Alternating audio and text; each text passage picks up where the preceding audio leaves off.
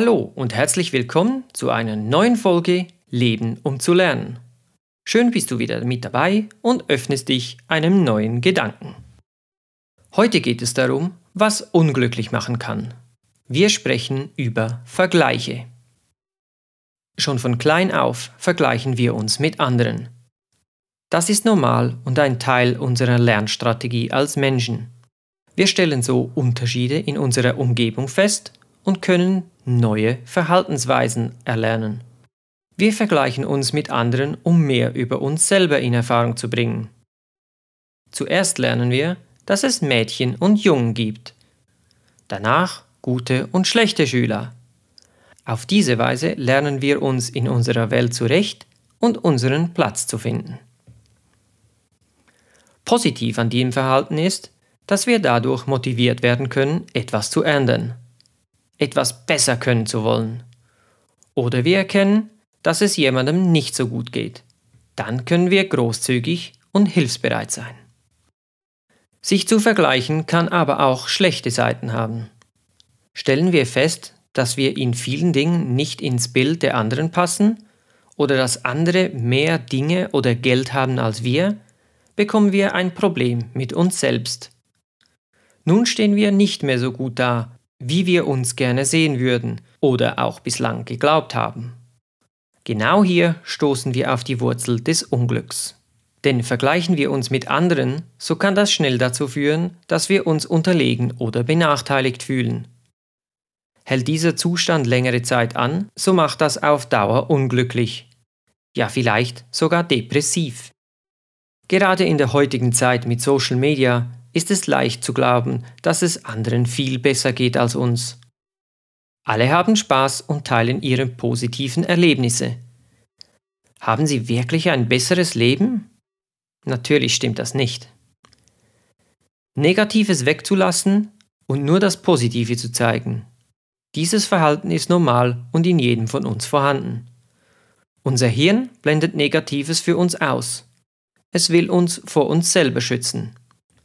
Deshalb wollen wir uns auch nicht an die negativen Dinge erinnern denn diese bedeuten Schmerz erneut zu erfahren. Deshalb postet niemand solche Erfahrungen auf den Social-Media-Kanälen. Es ist wichtig zu verstehen, wie unser Gehirn im Zusammenhang mit unserem eigenen Leben und dem in Social Media funktioniert. Das, was wir fühlen, wenn wir die tollen Strandfotos von unserem Freund oder Freundin sehen, ist zwar real. Man nennt es Eifersucht. Doch wenn uns dieser Freund oder die Freundin von seiner Reise erzählen würde, würden wir uns für ihn freuen. Außerdem würden wir dann auch mitbekommen, wie schlimm der Flug war. Und das Essen war eine Katastrophe. Und das tolle Wetter blieb zum größten Teil auch aus. Doch bei Social Media sehen wir nur die schönen Bilder von den zwei Stunden am Strand.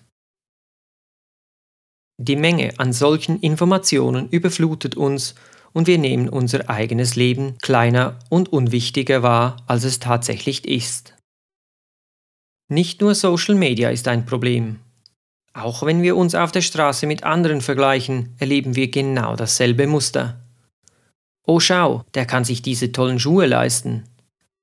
Die Tasche ist viel schöner als meine. Ihr neues Auto ist viel teurer als meins. Und so weiter.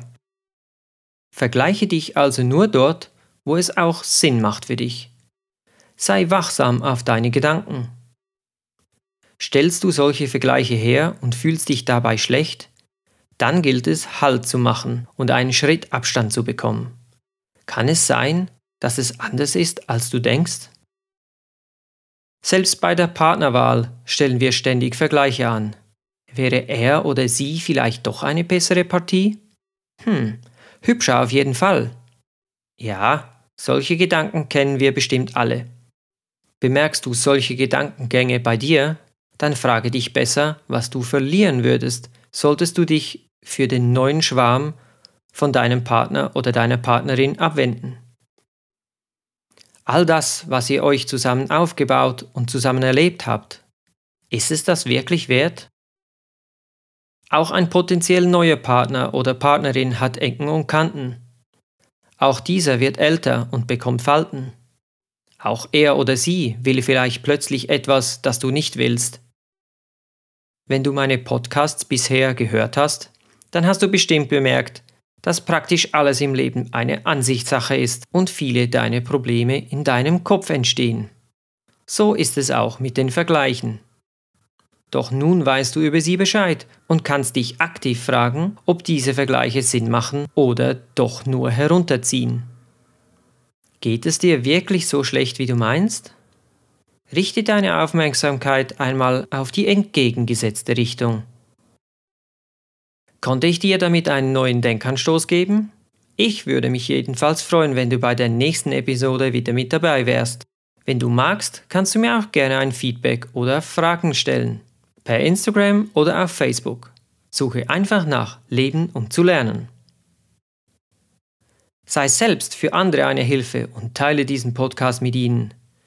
Über eine Bewertung bei iTunes oder Spotify würde ich mich natürlich wahnsinnig freuen. Das spornt mich an, weitere Episoden für dich zu erstellen. Außerdem kannst du damit mithelfen, dass möglichst viele Menschen an diesem Wissen teilhaben können. Danke. Jetzt aber, over and out. Ciao.